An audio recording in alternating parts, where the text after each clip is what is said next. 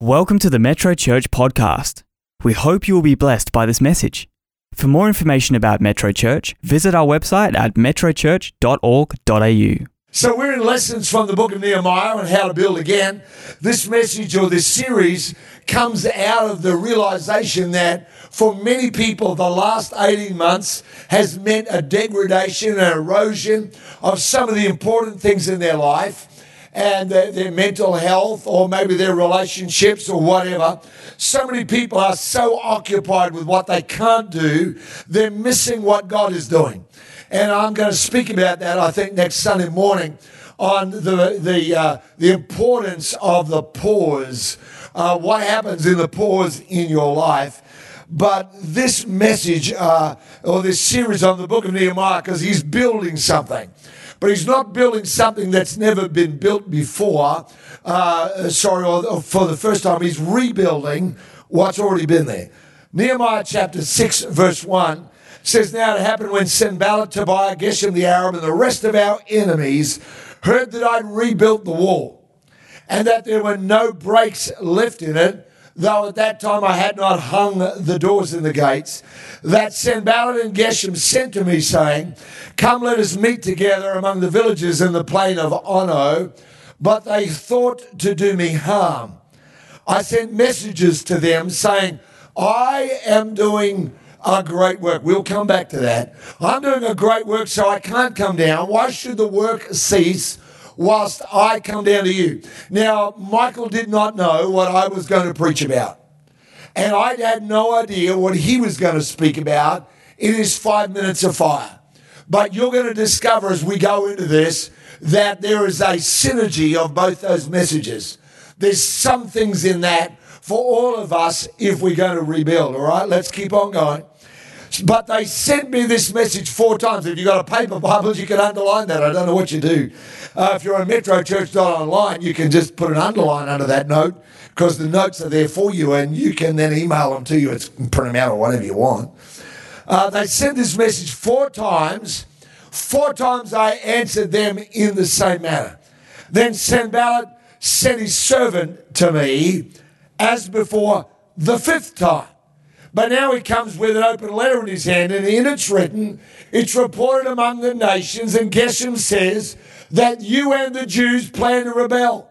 Therefore, according to these rumors, you are actually rebuilding the wall that you may be their king. Have you ever had someone question your motive? You're only doing this because you're trying to make a name for yourself. You're only doing this because you hope to get a platform or applause or praise.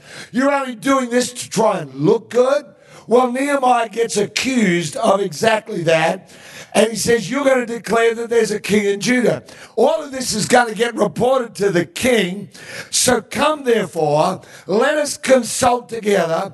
I said to him, saying, No such things as you say are being done, but you're inventing them in your own heart because I know what's going on. For they were all trying to make us afraid, saying their hands will be weakened in the work and it will not be done.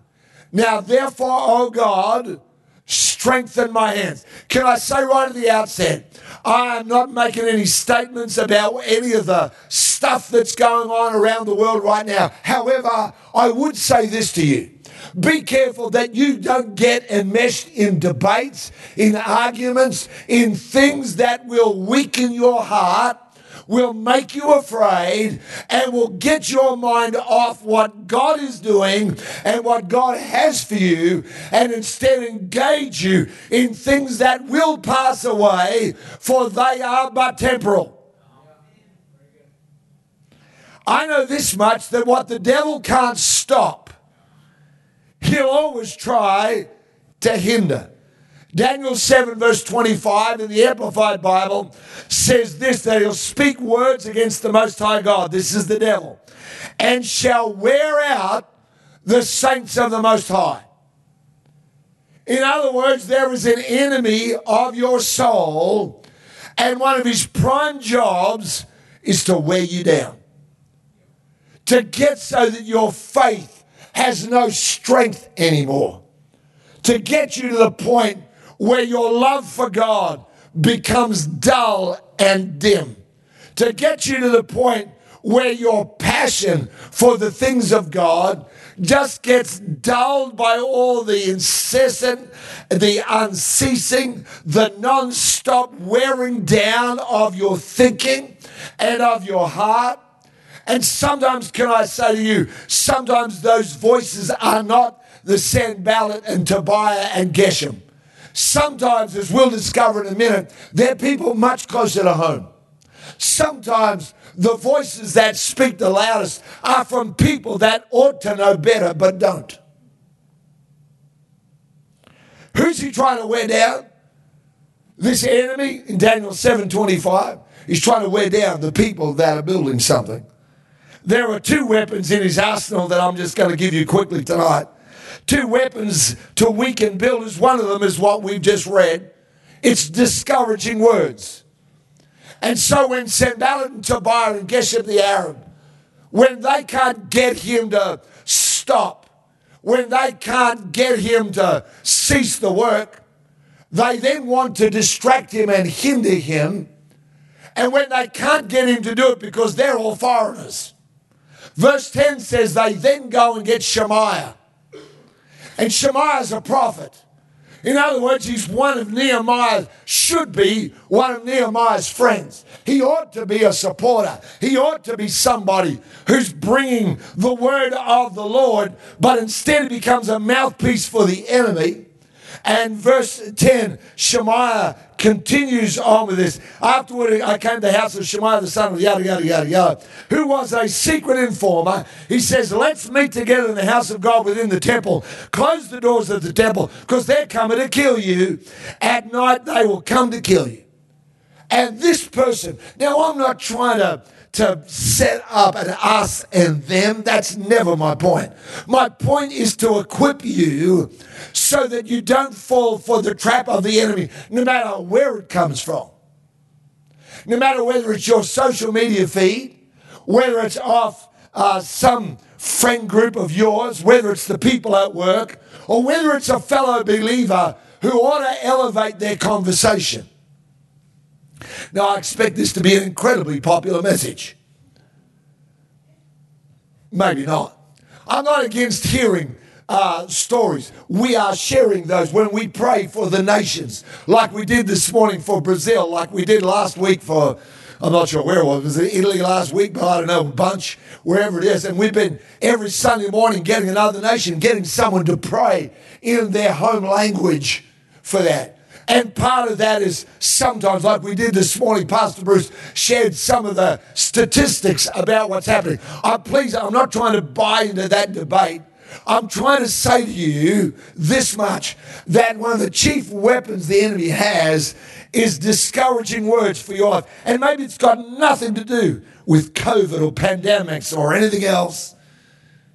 Maybe it's just the voice that says, well, you know, you should give up on that dream because it's been so long and you've been stuck and it doesn't look any more likely and maybe it's never going to come to pass. And I want you to see tonight how Nehemiah responds to discouraging words. He doesn't go, no, no, no, no, no, no, and try and get into a debate. Too many people want to get into an argument with the devil.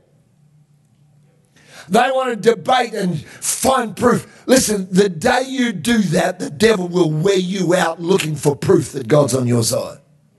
He'll wear you out finding all the reasons why God actually does love you. Instead of starting from the point of God loves me, you'll start from the point of going, I wonder if God loves me.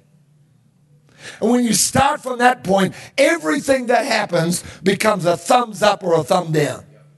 Everything that happens in your life. Can I say to you that the, some of the most called people in the Bible had thumbs down days? Some of the most amazing believers had thumbs down days when nothing looked like God was with them. When you're Paul and Silas and you've been preaching the gospel and you've been setting people free in the name of Jesus, and then they throw you into jail, and they don't just throw you into jail, they tear the shirt off your back with the whip marks that penetrated your skin, and then they fasten you in the stocks, and all you've done was obey God. I want to tell you, if you were one of those people right then who lives like this, then that'd be definitely one of those days, wouldn't it? If you're Joseph and God gave you a dream and all that God said he was going to do, and then you get chucked into a pit and you go from the pit to Potiphar's house, you get unjustly accused and you go from Potiphar's house to the prison. I want to tell you, if you were there, though all of those days, every day he got up was one of those days. But the Bible says twice in the story of Joseph, in the midst of those days, it says, But the Lord was with Joseph. He was with him in those days as much as he was on the day they brought him out of the prison and made him prime minister of all of Egypt and let him have the signet ring of Pharaoh and ride in Pharaoh's personal Tesla. Those, see, you can't measure whether God's with you by that day or that day. Come on, some of you here will have had just the worst year of your life. And the enemy wants you to get into a debate. Is God with me? Has he forgotten me? What about all the things God said? Where is it? Where are you, God? Listen to me. Are you hearing me tonight? Never get into a debate with the devil about the love or the power of God. Never let the devil try somehow or other to convince you that God's forgotten you. He doesn't know what's going on. He doesn't care about you. Because the day you get onto that shaky ground, you'll begin to sink. Come on, I know I'm preaching great tonight for somebody that's here. Somebody that right now you're in that space where you're kind of looking at all of this and you're going to yourself, God, have you forgotten me? And, and Sanballat and Tobiah and Geshem the Arab and Shemaiah the, the Jew who's on the wrong side. All of these people are whispering to you and saying, listen, listen, it's not going to happen. You might as well give up. It's never going to take place. And that's why I love what Nehemiah does. He doesn't get onto that ground. Do you know, if you don't get into the devil's arena, he can't fight you.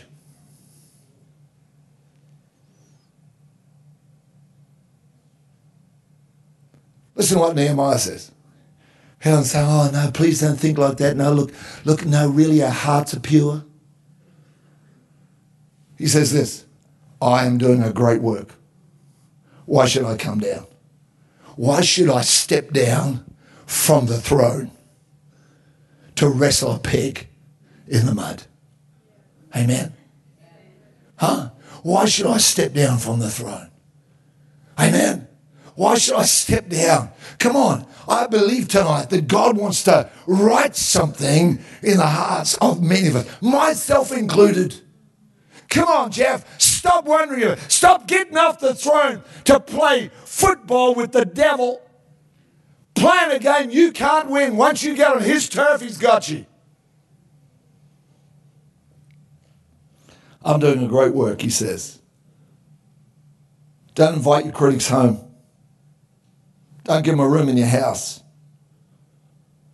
Paul to Timothy, a young leader who's under enormous pressure, Paul gives him similar advice. He says this He says, Why don't you, son Timothy, according to the prophecies previously made concerning you, that by them you might wage the good warfare? He says, Timothy, don't get into the what ifs and who, how comes. I said this to a, to a man this week who was in a very difficult place health wise. I said, You know what I love about Psalm 23? Verse 1 The Lord is my shepherd, I shall not want. He makes me lie down in green pastures, leads me beside the still waters, He restoreth my soul. Verse 4 Yea, though I walk through the valley of the shadow of death. I said, You know what I love about that is I said, He doesn't say why He's there or how long He's there for. It just says, I'm with you no matter what's going on. You can be, come on, you can be in the valley of the shadow of death. You can, come on, you can be in the worst place. You can be in the ugliest place of your entire life. And Jesus will still say, I'm with you. Amen? I'm with you right in that spot. So Paul says to Timothy, war a good warfare by the prophetic word. Lots of you here hearing me tonight, lots of you will have had a prophetic word over your life. Don't let it stay in that cassette. You know what I mean? Make sure it gets inside your heart. There are some things that I keep telling the Lord that got prophesied over Rhonda and I 33 years ago. Say, Lord, this is what you said. This is what you said. But Lord, this is what you said. But Lord, this is what you said. But Lord, this is what you said. If you say, I don't have a prophetic word, here's my advice. Open up this book and find one for yourself. Amen.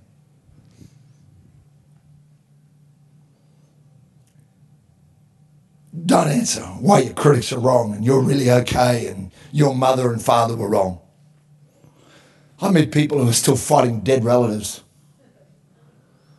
The parent who said it's long gone, they're still arguing with dad in their head.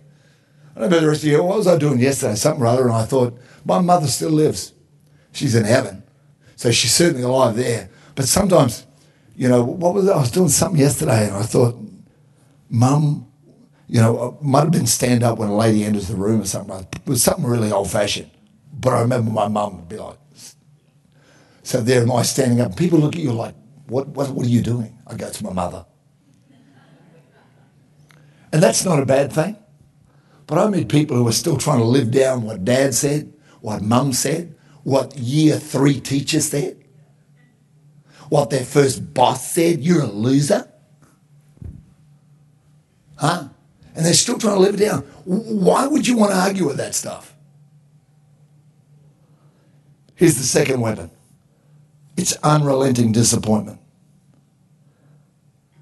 Let me take you quickly, and I will be quick, to another story that, if you've been in this church very long, you've heard it a lot of times because he's one of my favorites. It's Gideon in Judges chapter 6. This only, I read this this week, I've never seen it before. Judges 6, verse 2 says, The hand of Midian, the, they were the enemies, prevailed against Israel because the Midianites, the children of Israel, made for themselves the dens, the caves, the strongholds. They were in the mountains. These people stopped living normal lives and go into caves. So it was, what's this? So it was whenever Israel had sown, Midianites would come up. Also Amalekites and the people of the east would come up.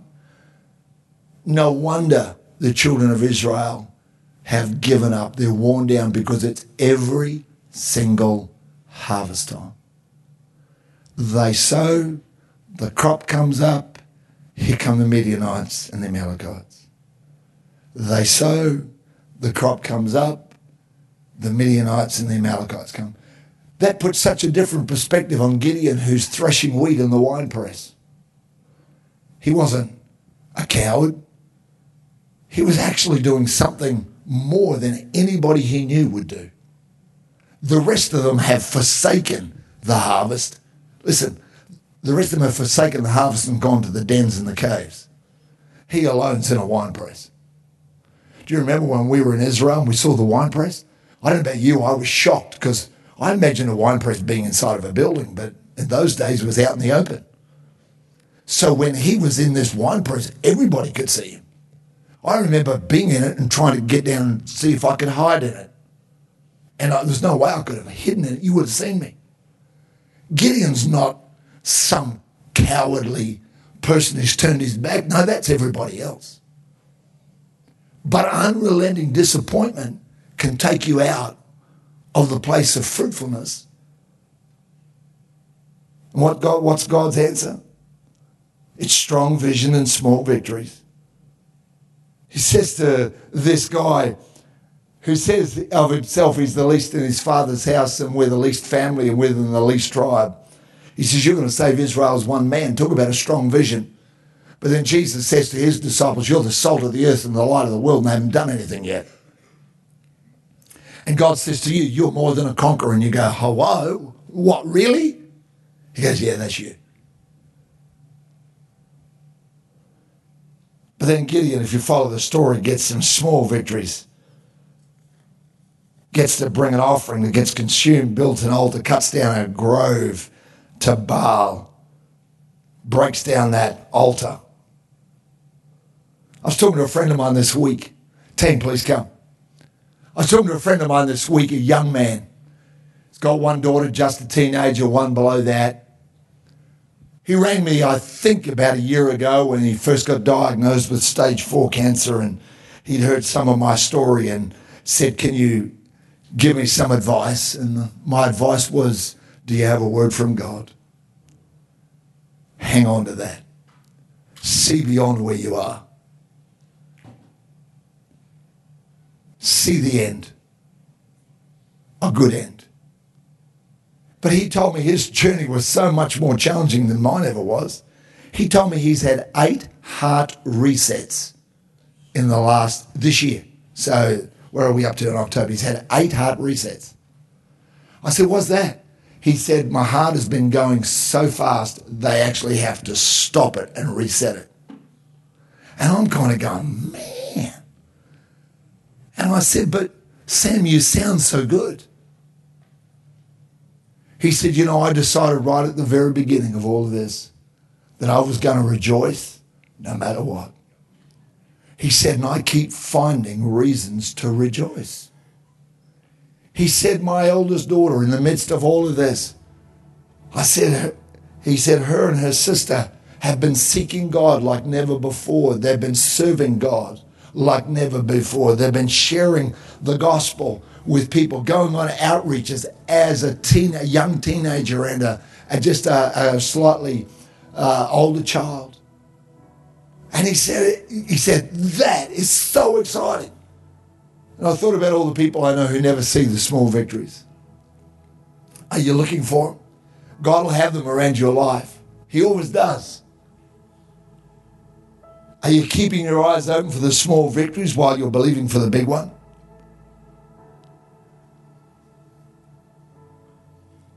Father, we thank you tonight in Jesus' name. You are the greatest bounce back person there's ever been on the planet, that's ever been in the universe.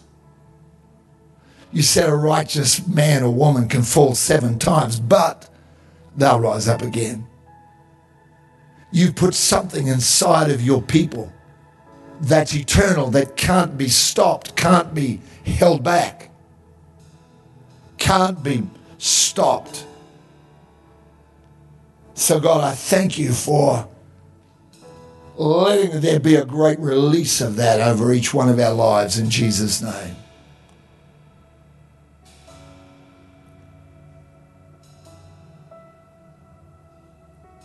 When discouraging words come, Lord, help us to zero in on your word, not enter into the debates, the dialogue, the argument, but just to say, God, this is what you've said. It's what I believe.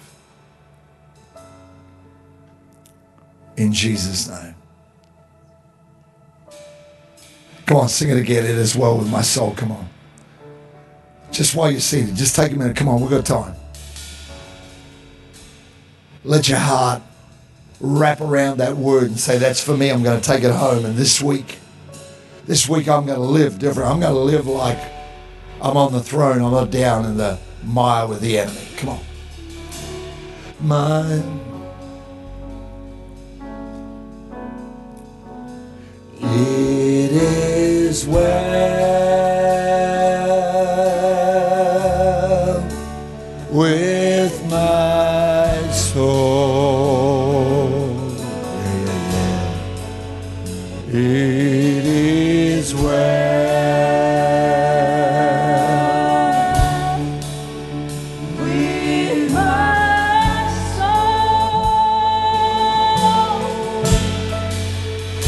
It is well. It is well, yeah, with my soul. It is. well. Come on, let's stand and honor the Lord tonight. Oh, with my soul. What a great declaration to carry into this week. For it is well oh, with my soul. For it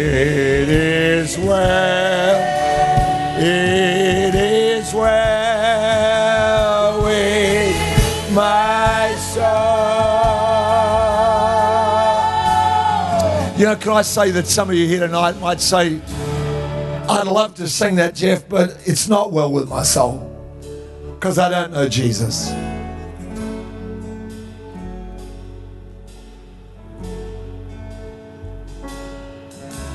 The gospel is not a positive message of hope and it is, but oh my God, it's so much more than that. Jesus never said you'll feel better if you follow me. He never said if you come to me, I'll, I'll prove what you got. Jesus said, if you'll open up your heart to me, you'll be born again. You'll be transformed. You get a new life. Oh, that's not improvement. That's radical change. And that's what happens when Jesus comes into someone's life radical change. Some of you tonight, maybe the first time anyone's ever asked you, have you said yes to Jesus? Do you need to say yes to Christ tonight? Online in the building? Let me pray for you. Heavenly Father, thank you for every person, no matter who they are, where they are. There's no way I can know all their life, but you do. And you've arranged for them to hear this right now, wherever they are. Whatever time zone, whatever day it is when they are a part of it. Because you are saying to them, I want you. I want you to receive me. I want you to open up your heart. I want to come in. I want to change you. I want to transform you. I want you to be saved. I want you to be born again. Lord, I pray for those people. Let them give you their yes. You'll answer. You'll come in in Jesus' name. Just look this way a minute. If that's you, wherever you are, if you're in Australia, you can just simply text yes to 0488. The number's up there on the screen 0488 826 392. Email it's yes.metrochurch.org.au. If you're on Metro Church Online, you tap on the yes button. It's so easy, but it's so profound. What'll happen? Well, first of all, let me tell you what won't happen. A, we won't harvest your data. B, we won't put you on some great mailing list. C, we'll never write and ask you for money. What will happen? We'll send you a, a Bible verse different every day for 30 days. You can opt out whenever you like. Most people, only two people have ever opted out. In all the now couple of years we've been doing this, everybody wants it and they stay on there for it. We'll send you a prayer, a different one every day for 30 days, so you can hear what God says and then you can talk back to Him. It'll help you. So I pray you'll do that. 0488 826 392. Yes.metrochurch.org.au or the yes button. Comes from us, nowhere else. That's why I can guarantee to you, you'll never get anything apart from what I've said. We pray it'll be well with your soul in Jesus' name. Father, we thank you for tonight. We thank you that when we come to meet with you, it's never predictable. You turn up and do things that we had no idea about. We love that about you. God, I pray that every person that's here and that's a part of this service will leave here strengthened, better equipped. They'll turn down the volume on some of those words, no matter where they're from. They'll turn up the words of God for their life. They'll find the small victories in Jesus' name. Amen. Amen.